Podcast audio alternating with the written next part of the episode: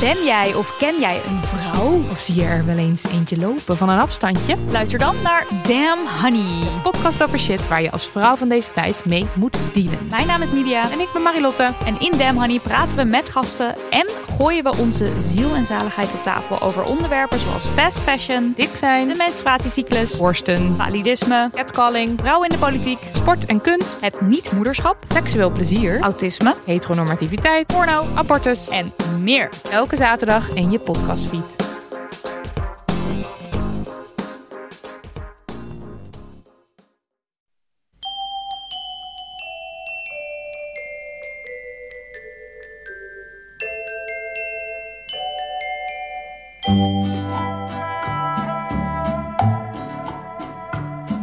Welkom bij aflevering driehonderdtweeënzestig van Echt Gebeurd, de podcast waarin mensen hun eigen waargebeurde verhalen vertellen.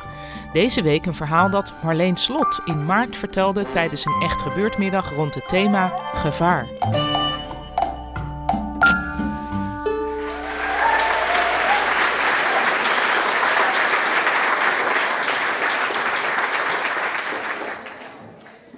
Vier jaar geleden vloog ik naar Marokko. Ik ben filmproducent en dat betekent dat je uh, van A tot Z bij een filmproductie betrokken bent, maar dat je ook heel veel risico's loopt en vooral heel grote financiële risico's. Vier jaar geleden zat ik in het vliegtuig en uh, ik was met de crew en de, de regisseur en de acteurs op weg naar Marokko voor de film Dirty God. We hadden uh, een hele pittige draaiperiode al achter de rug in Londen. En ik was heel blij dat ik dat overleefd had, want het uh, is heel moeilijk om daar een film op te nemen. Helemaal als, als niet uit Londen afkomstig persoon. Uh, moeilijk en kostbaar. En we gingen naar, naar Marokko en ik ben daar al heel vaak ook op vakantie geweest. En ik had echt ook een beetje een vakantiegevoel. Ik dacht, nou, in ieder geval gaan we daar veel beter weer hebben. Een hotel met een zwembad. Misschien kan ik zelfs nog wel een keer zwemmen en gewoon een beetje tot rust komen. Nou, dat liep helemaal anders, kan ik u vertellen. Um, we zouden daar zes dagen moeten draaien. En het was het einde van, van de film, dus dat, dat was sowieso een heel fijn gevoel. En de eerste dag ging heel erg goed. We, we draaiden langs een landweggetje met een ezel. Het was allemaal heel idyllisch, mooi weer en iedereen was blij. Um, en de tweede dag uh, moesten we in een club een scène opnemen. En ik had van tevoren al veel contact gehad met uh, Souad. Dat was de Marokkaanse producent. En zij hielp me om, ja, om eigenlijk alles in Marokko te regelen. En zij was echt door de wol geverfd. Ik denk dat ze toen nou, misschien al wel vijfenzestig was. En ze had heel veel meegemaakt. En ook heel veel grote Amerikaanse filmproducties. Dus ik voelde me heel veilig bij haar. En ik had echt het gevoel van, met haar uh, uh, gaat het hier helemaal goed komen. De tweede dag draaiden we in die club. En daar was iedereen al wel een klein beetje nerveusig over. Want die club die was ook niet zomaar gevonden. In, in de voorbereiding van zo'n film ga je locaties zoeken waar je je film kan opnemen. Dus de hele ploeg was al een keer naar Marokko geweest om die, die locaties allemaal te bekijken. En die club was echt een van de moeilijkste plekken. Omdat in Marrakesh zijn er niet zo heel veel echt grote clubs. En, en in de film was die club was echt, ja, het moment waarop de hoofdrolspeelster met haar demonen afrekent. Dus het was een, het, nou, misschien wel het belangrijkste moment van de hele film. Dus die club moest echt heel goed zijn. Het was ook, we, we, we dachten ook best wel veel na van tevoren, want uh, die film was een vijflanden co-productie. Dus dat betekent heel veel verschillende geldstromen en ook dat overal waar je geld vandaan haalde, moest je ook iets uitgeven. En eigenlijk het enige land waar ik geen financiering vandaan kreeg en dus ook niet te veel mocht uitgeven, dat was Marokko. Nou, op een gegeven moment, we, we gingen dus draaien in die club. En uh, toen kwam ik er eigenlijk de avond van tevoren, na die eerste dag die zo goed was gegaan, kwam ik er al een klein beetje achter dat het in die club misschien wel eens moeilijk zou kunnen gaan worden. Want, want Souad, die zei tegen me, ja, ik krijg ze eigenlijk helemaal niet te pakken. Oké, okay, oké. Okay. Nou, we, we, het, het was niet zomaar een scène. Het was ook een scène met driehonderd figuranten, uh, al onze acteurs. Uh, ik dacht, niet te pakken. Ja, wat betekent dat? Kunnen we er dan überhaupt wel in met z'n allen?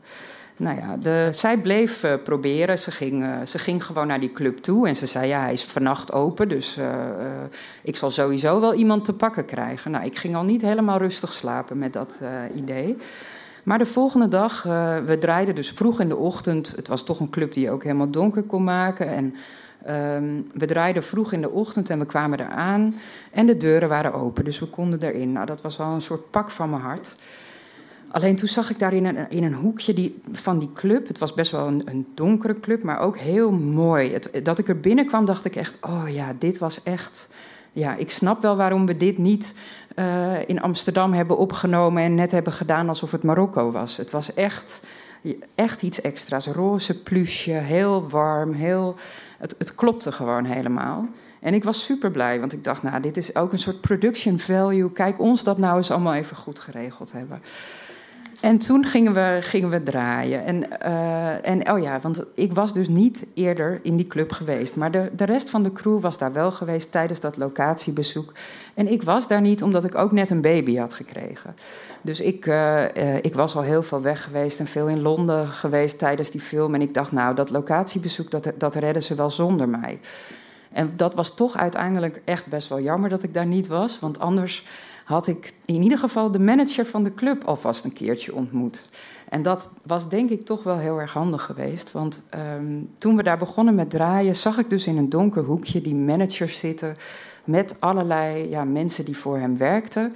Maar ook, het was een beetje een soort loesje, loesje groepje. En je voelde ook, ze hadden de hele nacht doorgewerkt... want die club was gewoon open. En ze dronken whisky en het voelde uh, nogal uh, dreigend... Nou, we gingen beginnen en ik zat boven, boven in de club. Daar was de plek waar je heel goed eigenlijk uitzicht over de hele vloer had. Dus ik zag ook al die figuranten binnenkomen. En eigenlijk gingen de eerste uren best wel goed. En ik zag wel dat dat groepje daar in dat hoekje steeds dronkener werd... en steeds ja, luidruchtiger. En, en ik dacht wel, nou, ik zal blij zijn als deze dag erop zit. Um, toen op een gegeven moment waren we een scène aan het opnemen... en toen kwam de clubmanager kwam echt... helemaal uh, woedend op me af. Want um, er waren twee voorwaarden geweest... waarop we in zijn club mochten draaien. En we mochten namelijk deze plek ook gratis gebruiken. En daar kwam ik pas die dag achter. En daar ging, uh, was echt het eerste moment waarop mijn, ja, mijn, mijn stekels helemaal uitgingen. Want gratis is nooit goed. Want als je niet betaalt, bepaal je ook helemaal niks. Dus toen ik dat hoorde, dacht ik al, oei, oei, oei. Nou, hij kwam, kwam woedend op me af, want er was één afspraak... of eigenlijk waren er twee afspraken gemaakt. Uh, namelijk dat we niet de koning van Marokko mochten beledigen... en we mochten zijn club niet in diskrediet brengen. En hij kwam naar me toe en hij zei... Uh, je hebt je niet aan onze afspraken gehouden... want ik zie daar de hoofdrolspeelster kussen met een andere vrouw. Nou, dat, dat was niet waar, want het waren twee vriendinnen in de film... en ze kusten elkaar op de wang. Maar de sfeer werd steeds dreigender en grimmiger... en ik voelde aan alles dat het, dat het met deze man helemaal verkeerd. Dus op dat moment zat ik ook niet meer rustig daarboven... maar ging ik ook beneden op die vloer... en ging ik een beetje kijken van wat gebeurt hier allemaal... en, en hoe reageert deze man daarop. En ineens, midden in een scène... gingen alle lichten in de club gingen aan... En uh, ja, dat is echt heel fout. Want dat betekent A, dat je niks hebt aan die scène... en B, dat er iets ja, verschrikkelijks uh, stond te gebeuren. Weer die manager die kwam naar me toe gerend en die zei... Uh, het is klaar, jullie mogen niet meer verder draaien, het is over. En alles wat je hier vandaag gedraaid hebt, al dat materiaal... moeten jullie nu ogenblikkelijk inleveren.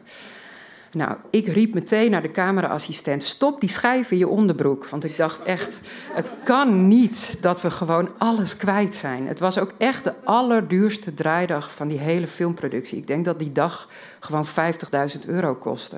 En ik zag dat gewoon zo helemaal uh, opgaan. Daar kwam bij dat ik in Marokko dus eigenlijk geen cent extra mocht uitgeven... want qua financiering kregen we daar ook helemaal niets terug.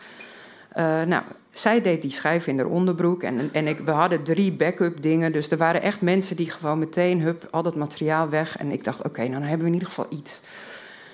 Maar de sfeer werd echt heel grimmig. Want ik zag die driehonderd figuranten werden allemaal door die manager weggestuurd. Dus die zag ik zo één voor één naar buiten lopen. En ik dacht echt, oh nee, het gaat helemaal mis. En ik wist nog steeds niet wat er nou aan de hand was. En wat er was gebeurd, waardoor hij zo ontzettend boos was geworden.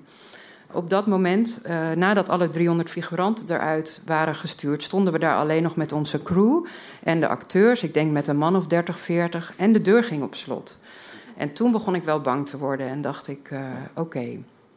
En uh, Souad, de, uh, de Marokkaanse producenten, die kwam naar me toe en, uh, en ik zag echt paniek in haar ogen. En ik wist, dit is een vrouw die wat heeft meegemaakt. Als zij in paniek is, dan hebben we een probleem. Um, dus zij zei meteen uh, tegen me, ik weet ook niet wat er aan de hand is, we gaan er nu achter zien te komen. En ondertussen uh, was mijn regisseur smekend op haar knieën gevallen voor die, uh, die clubmanager. Iedereen probeerde er nog wat van te maken. En toen hoorden we dus, uh, er was één ding wat we niet in Marokko mochten opnemen in die hele scène in de club. En dat was een, uh, uh, een scène waarin de actrices cocaïne gebruiken. En dat had Souad van tevoren al tegen mij gezegd. Van, nou ja, de, van tevoren moest het script door een soort keuring. Dat kwam daar niet doorheen. Mag absoluut niet hier opgenomen worden. Nou, dat wisten wij allemaal heel goed. Maar op de een of andere manier was dat bericht niet helemaal bij ons production design department terechtgekomen. Dat, dat is het hele team wat de club aankleedt en die zorgt dat alle props aanwezig zijn. En uh, zij waren bezig om een enorme schaal met cocaïne te prepareren. Midden in de club. Nou, dat was dus een soort... Uh, als, een, uh, als een rode lap op een stier had die clubmanager daarop gereageerd. Want hij zei, ja, dit, dit is echt... Uh, je houdt je gewoon nu niet aan de regels... want je brengt hiermee de koning in discrediet en mijn uh, club. En uh, het is klaar. Maar de deuren waren dus op slot en die schijven zaten nog uh, op allerlei plekken. En, uh, uh, en Souad die zei tegen mij, je moet naar huis bellen. Uh, you have to call your husband because I think we are going to jail.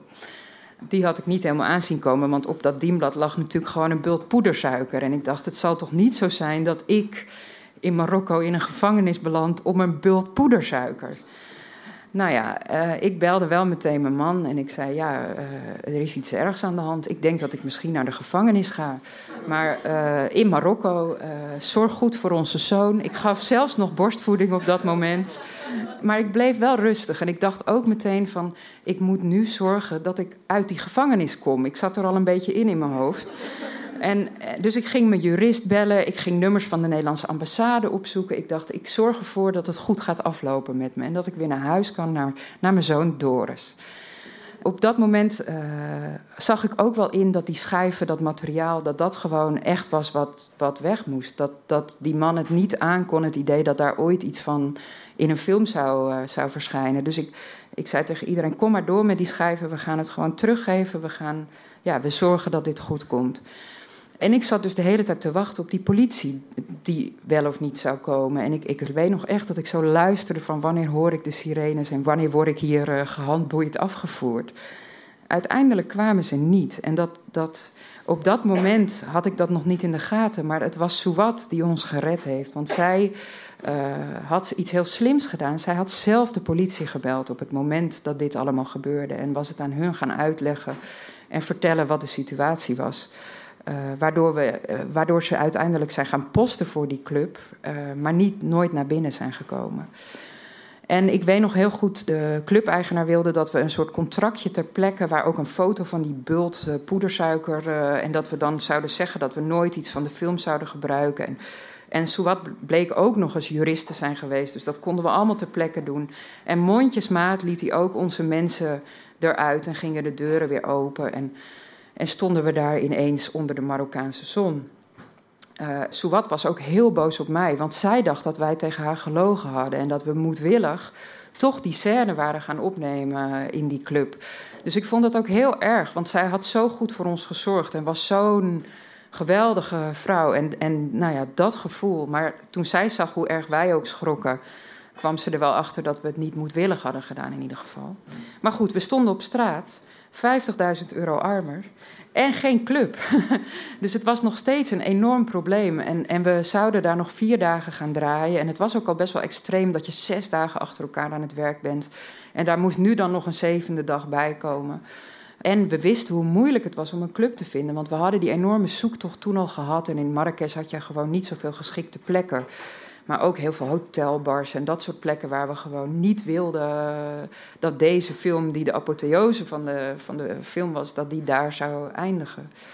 Uh, en mijn regisseur was heel bang dat ik toch nog zou zeggen... nou ja, Paradiso is ook best leuk als we wat doeken ophangen... en een beetje en wat, uh, wat Nederlands-Marokkaanse uh, figuratie.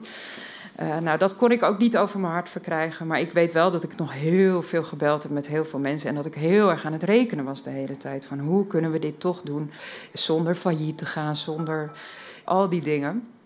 En uiteindelijk vonden we een club. Uh, we zochten zelfs in Casablanca, want ik dacht... hier in Marrakesh staan wij nu bekend als die Nederlandse drugscrew. Dus niemand wil ons meer hebben. Maar toch vonden we een plek waar we, waar we heel goed uh, de film konden opnemen. En uh, de hele dag was ik zenuwachtig toen we daar waren... want ik was natuurlijk de hele tijd bang dat er toch nog iets mis zou gaan. En uiteindelijk bleek de regisseur de beruchte drugsscène... toch stiekem te hebben opgenomen in die club. Uh, en liep ik zonder dat ik het wist uh, uh, een immens risico die dag. Maar gelukkig uh, is het toen wel goed gegaan en goed afgelopen. En uh, maak ik nu heel veel poppenanimatie.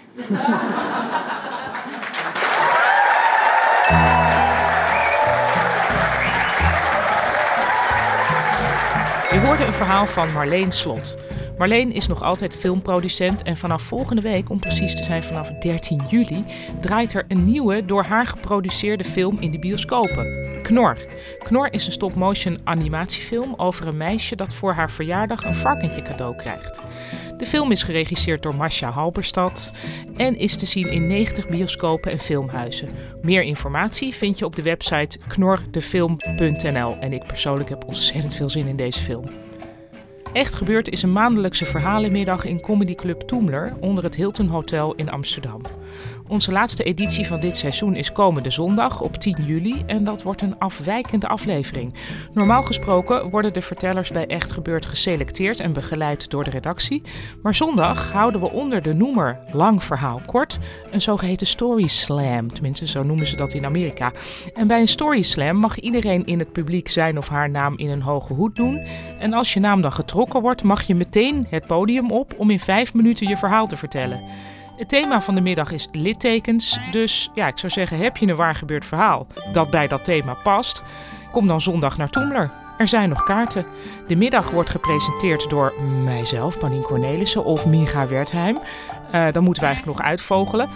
En behalve uit mij en Miga bestaat onze redactie uit Maarten Westerveen, Bijke Aerts, Renette Kwakkenbos en Tom van Rooyen. Onze productieleider is Hanna Ebbingen. De zaaltechnicus voor deze aflevering was Jasper van Oorschot. En de podcast wordt gemaakt door Gijsbert van der Wal. Wil je Echt Gebeurd financieel steunen? Dat kan voor bijvoorbeeld twee euro vijftig per maand. Door vriend van de show te worden via w w w punt vriend van de show punt n l schuine streep echt gebeurd.